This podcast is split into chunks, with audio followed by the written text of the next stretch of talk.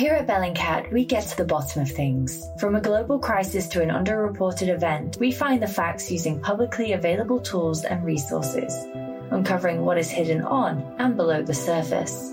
We connect the dots using social media posts, satellite images, and public records, and empower others to do the same by sharing how we do it. The ability to do so is only made possible by our readers, supporters, and community members. Care to join us? Learn how at bellingcat.com. Hello and welcome to the Rachman Review. I'm Ben Hall, the FT's Europe editor, standing in for Gideon Rachman. Vladimir Putin's invasion of Ukraine is entering its third week, and Russian forces are making heavy going of their offensive. They have made only limited advances in recent days along three axes from the south, the north, and the east. Russia's troops have suffered from supply problems, low morale, and heavy losses of men and equipment. But they appear to be regrouping for a renewed assault on Kiev, and we know little about the real state of Ukraine's defences. To discuss how the war is unfolding and how the strategy of both sides may evolve, I'm joined by John Paul Rathbone, our security and defence correspondent, and by Henry Foy, our European diplomatic correspondent and former Moscow bureau chief. So, how long can Ukrainians hold out? Will Putin be stuck in a never ending war? Would Russians tolerate it? Might Western powers still be dragged in? Ukrainian forces have put up astonishing resistance to stronger Russian invaders. President Volodymyr Zelensky has galvanized his nation in defiance. Zelensky has stepped up his appeals to Western capitals to come to Ukraine's aid. Here he is making an unprecedented address to Britain's House of Commons. We will not give up and we will not lose. We will fight till the end at sea, in the air. We will continue fighting for our land, whatever the cost. We will fight in the forests, in the fields, on the shores, in the streets. But NATO members have rejected Ukrainian pleas for a no fly zone over Ukraine, fearing it would inevitably drag them into a full blown war with Russia. Here's Jens Stoltenberg, NATO Secretary General, speaking in Latvia this week. The suffering we now see in Ukraine is horrific. It affects us all. And we have a responsibility to ensure the conflict does not escalate and spread beyond Ukraine. That would be even more dangerous, destructive, and even more deadly. The situation could spiral out of control. I began by asking John Paul to sum up the situation on the ground in Ukraine. So you've broadly got two parts to the invasion. In the north, there's a convoy coming down from Belarus to the western side of Kiev, and then approaching from the east in a pincer movement another Russian approach, which has shelled Kharkiv very heavily, but is pressing in towards the capital and seeking to encircle it. And so that's a pincer movement there, and it's had mixed success. The convoy, the famous convoy, which in fact is a series of convoys, has got bogged down to the north, but to the east of the capital, uh, there is progress there. In the south, it's quite a different operation. Russian forces have come out of the Crimea and spread very fast. In fact, at a faster rate than US troops during the um, 2003 invasion of Iraq. And they are establishing, seeking to establish a land bridge stretching from Crimea towards Russia, which would cut off Ukraine from the Black Sea and the ports, which control 60% of exports and 50% of imports. So, that in a nutshell is the pattern of the Russian advance so far? The Russians have not taken any big Ukrainian cities, and they also seem to be struggling to encircle some of them. Why are they facing such difficulties? They've taken Kherson, but of course, capturing a city and occupying it are two very different things, and cities are notoriously difficult to to capture.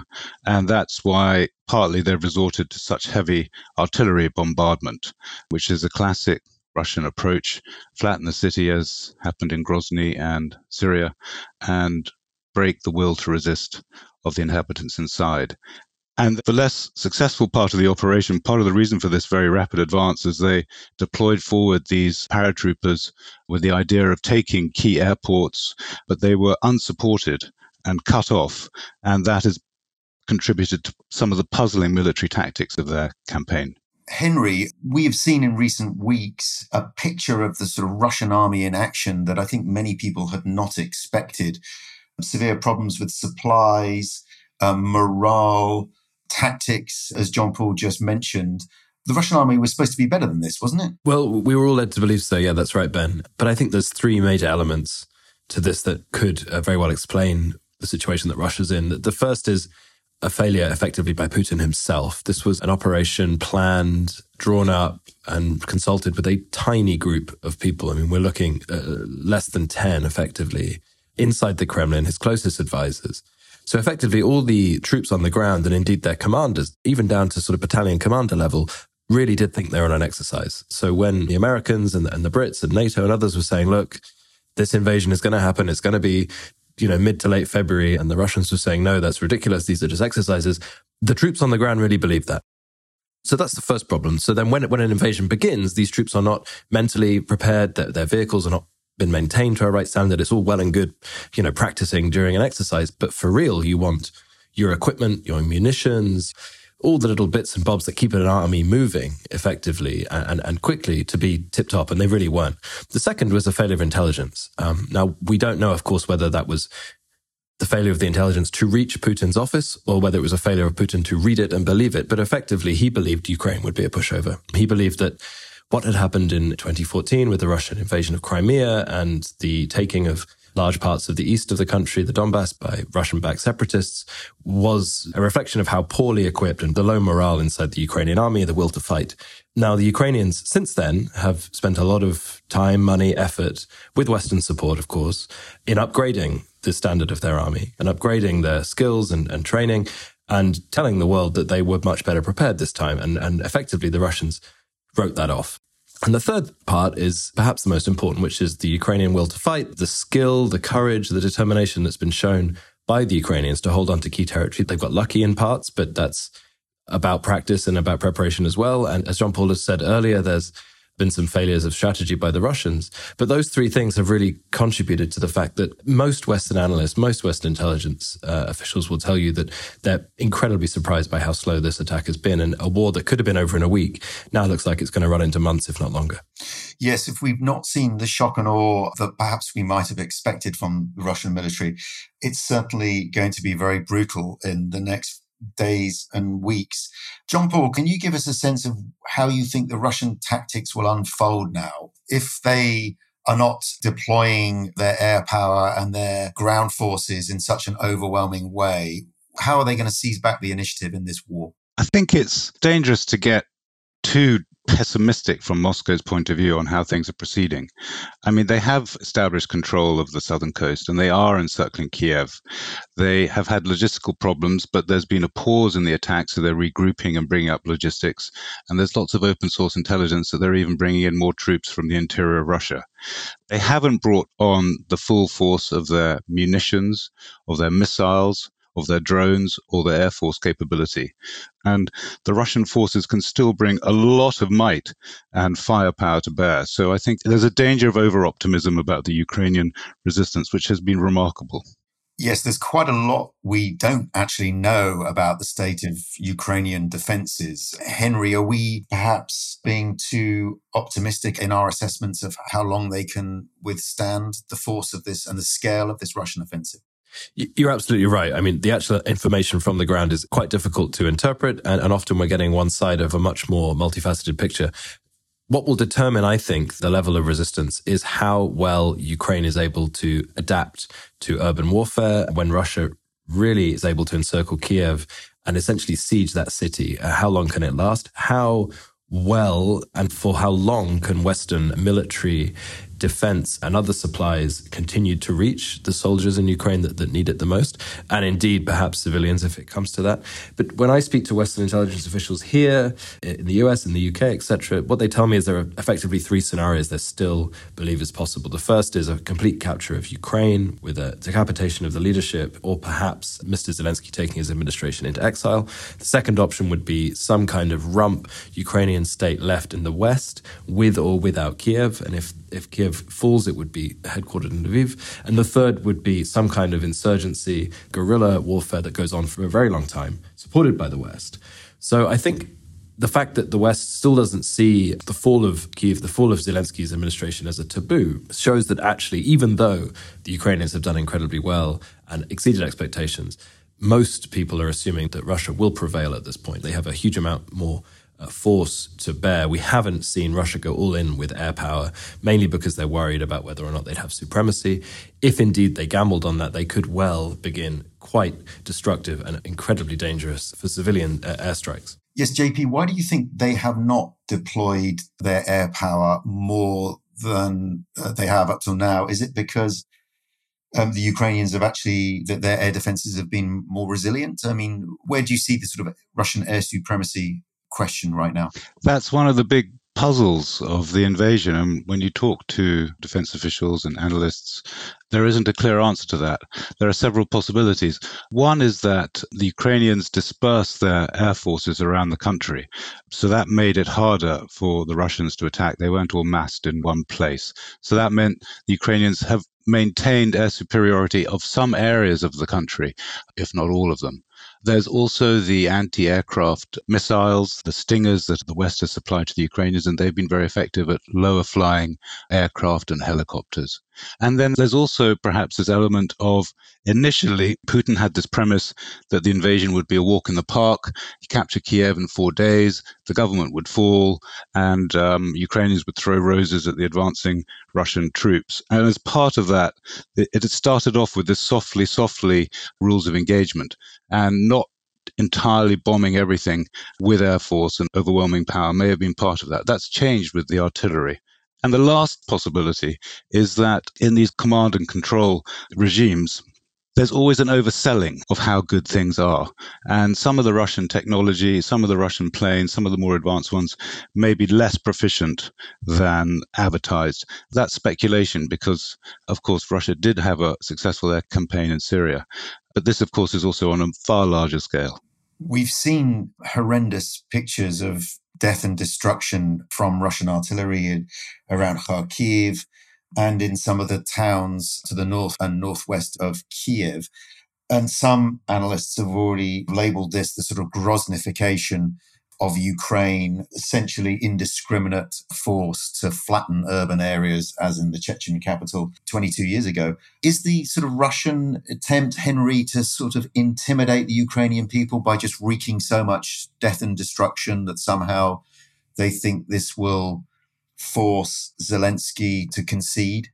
I think to answer that, you really have to go back to last summer when Putin pens this incredibly long historical essay filled with falsities and effectively myths of the Russian state that he, we believe, himself believes in about Russia and Ukraine being one people, about this great historical anomaly of the cleaving of the two countries and how they should both be brought back together in a brotherhood and a common peoples of Russia.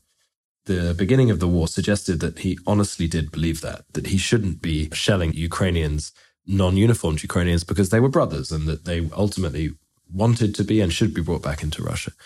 People talk about Putin's success in Chechnya and Syria, and indeed in Crimea and Tbilisi, the Georgian War of 2008. Now, with the exception of Crimea, which was very easy because of the large amounts of pro Russian population there, Grozny and, and Syria were foreign countries where he was effectively getting rid of a problem for the Russian state. Uh, in Syria, it was the necessity to prop up Bashar al Assad to keep Russian presence on the Mediterranean and to keep Syria as a pro Russian client state. In Grozny, this was an internal rebellion and something that really did challenge the Yeltsin Putin importance of security and stability in Russia and the power of the Kremlin.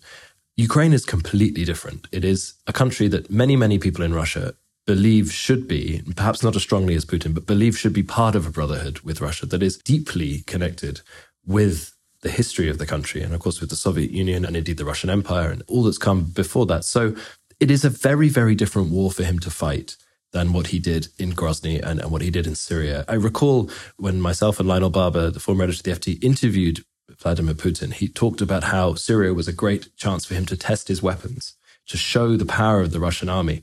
Now, that is not the kind of thing you want to be doing to a country that you really believe are your brothers. That this is a country that should be brought back into the embrace of Russia. And I think that has really confused and clouded the way the Russians have approached this. And now you're seeing him going all in. I mean, after the first five days of the invasion, only 50% of the troops that had been assembled on the borders of Ukraine had been deployed. On Monday, we had 100%. So effectively, this is the green light from the Kremlin, from the general staff to say, okay, our initial tactic hasn't worked. We're going to have to take this country by force, whether they like it or not. And everybody that you speak to uh, here and, and indeed inside Ukraine say this is going to get a lot, lot worse as the resistance continues and as Putin realizes that the only way he can come away with this with a victory is to go more brutal and to make sure he wins this by force. Putin has achieved what previous Ukrainian leaders struggled to achieve, which is uniting the Ukrainian people in a sense of national unification and defiance. I just wonder how does that translate into resistance? Are the Ukrainians well prepared for an insurgency? Do you think it will actually withstand brutal Russian military tactics? I would say we're already seeing the insurgency in many places. You know, the way in which the Ukrainian army are attacking the Russians is reminiscent of guerrilla tactics. The Russians are being allowed to take major highways, being allowed to take major roads through countryside areas, but being attacked on their flanks from cover, from forests, and they're not being allowed into the cities, which is where it's very, very hard to fight anyway. You know, the fastest way to lose a tank division is to send a tank division in to take a city. And the Ukrainians have been very astute in the way that they've thought about this, I think. And whether it's by a masterpiece of planning or simply by the fact that they know that they're outmatched in terms of power and they have to use the terrain and they have to use the, the vast scale of the country to their advantage. And I think, yes, you have seen huge numbers of Ukrainians sign up to join, you know, local defense battalions, to get a few days training and a rifle. You're seeing people come from overseas, indeed, to do the same. And so I do think you're absolutely right that Putin has achieved this incredible thing of uniting a country that, let's face it, has been deeply divided in many, many ways on social lines, on linguistic lines, on geopolitical lines, uh, really since the collapse of the Soviet Union. And there is now a united idea that we must defend Ukraine, whether or not we disagree with our neighbors. But we don't want somebody coming in and telling us what to do. John Paul, do you think NATO is prepared to give its full support for a Ukrainian insurgency? And what are the risks that it will actually end up being sucked into this conflict through supplying arms to that insurgency? Well, NATO per se has been really careful to differentiate between its own response to the invasion and its individual members. So the UK, the US, Poland, and other members of NATO have individually supplied arms, but NATO as itself has not. So that's one really important distinction. And there is a huge risk of escalation. You could imagine a border incident, say on Poland, a convoy of weapons moving forward into Ukraine to supply the resistance, and it being interdicted by Russian forces. And the risk of an escalation there starts to grow. And there's also the possibility of, you know, if this war continues to go relatively badly for Putin, a war that started off as a war of choice has now become a war of necessity. He has to win. He may seek to create trouble elsewhere, to turn it into a war with NATO and use that to kind of rally Russia against a common enemy in the way that the Ukrainian brothers are not. So the risk is very there. And I think when you hear the defense ministers of the UK and the US, they're very, very clear about the dividing line and their reluctance to commit forces directly to Ukraine. That's why we've had this argument about the no fly zone, which isn't a kind of magic dome that suddenly appears over Ukraine. It's something would have to be enforced. And then you would have NATO allied planes engaging with Russian planes, which essentially would be a declaration of war. Then the sky's the limit. And we've also seen it over this argument over Poland supplying its MiG fighter jets to Ukraine. Poland doesn't really want to take responsibility for that and has suggested that the US do so. And the US doesn't really want to take responsibility for it either. It does show us sort of perhaps a lack of collective resolve on the part of NATO. Well, again, I mean, that's a real case in point that NATO and its members don't want to offer Putin a pretext where he can say, hey, war has been declared on Russia. That would be a whole new theater of war and escalation. Henry, tell us about Russian public opinion and how you see that evolving over the weeks and months ahead. Western powers have inflicted punishing sanctions on Russia, and that is going to have a profound effect on ordinary Russians. Do you think that will help turn opinion and that Russians will wake up, in effect, to the true nature of Vladimir Putin's war in Ukraine? The information that Russians are being fed is so completely different from what we are reading and seeing outside of Russia. And I think it's really important for people to realize that Russians are not looking at the same stuff on TV about the war in Ukraine that we are looking at and saying, gosh, this is really bad. Russians are dying. They're killing Ukrainians as well. This is a place where I used to go on holiday just a year ago. And now we're hitting it with cruise missiles they are hearing reports of a special operation in the east of the country to take down Nazis and terrorist elements and things that are dangerous to Russia. There is, however, a groundswell of liberal opinion, certainly in the cities, in Moscow, St. Petersburg, Sochi, of mainly young people who have access to VPNs, to, to virtual private networks. They can access internet outside of Russia and social media channels who are waking up to the fact that this is not what they're being told. This is a war that has been declared on another country that is changing the borders of that country by force and killing thousands of people in that country.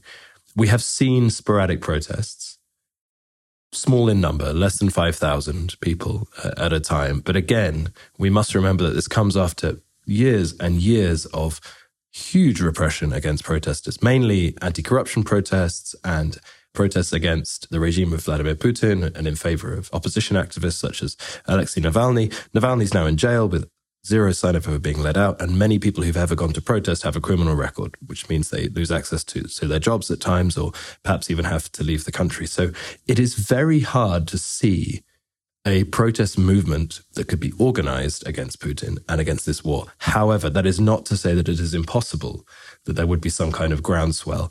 And I think what you just mentioned about the sanctions is much more key here. This will be ordinary Russians coming out on the streets, perhaps not with a full understanding of why this is happening, but incredibly upset that their livelihood, their jobs, their spending money, the food that they see in the shops are all going down rapidly. We've seen places like McDonald's closed down this week. That sounds silly, but that will have a massive impact on people. People will start to say, wait, things that we used to rely on, we used to enjoy in this country are now being taken away. Why is that happening? And whether or not they blame the West or they blame Putin, they will still be upset about it. So that's something to watch. In terms of elite palace coup, some kind of elite push against Putin, I think that's less likely for now, mainly because there are very few options.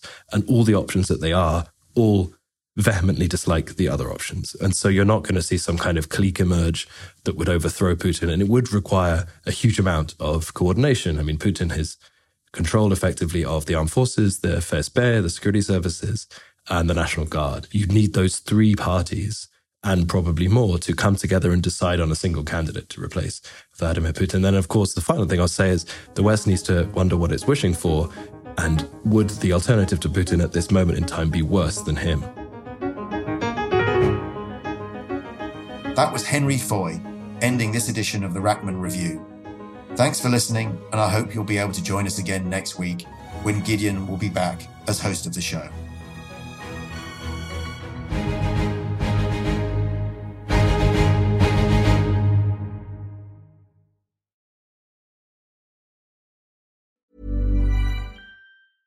Here at Bellingcat, we get to the bottom of things. From a global crisis to an underreported event, we find the facts using publicly available tools and resources, uncovering what is hidden on and below the surface.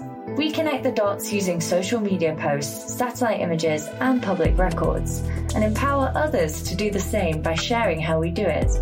The ability to do so is only made possible by our readers, supporters, and community members. Care to join us? Learn how at bellingcat.com.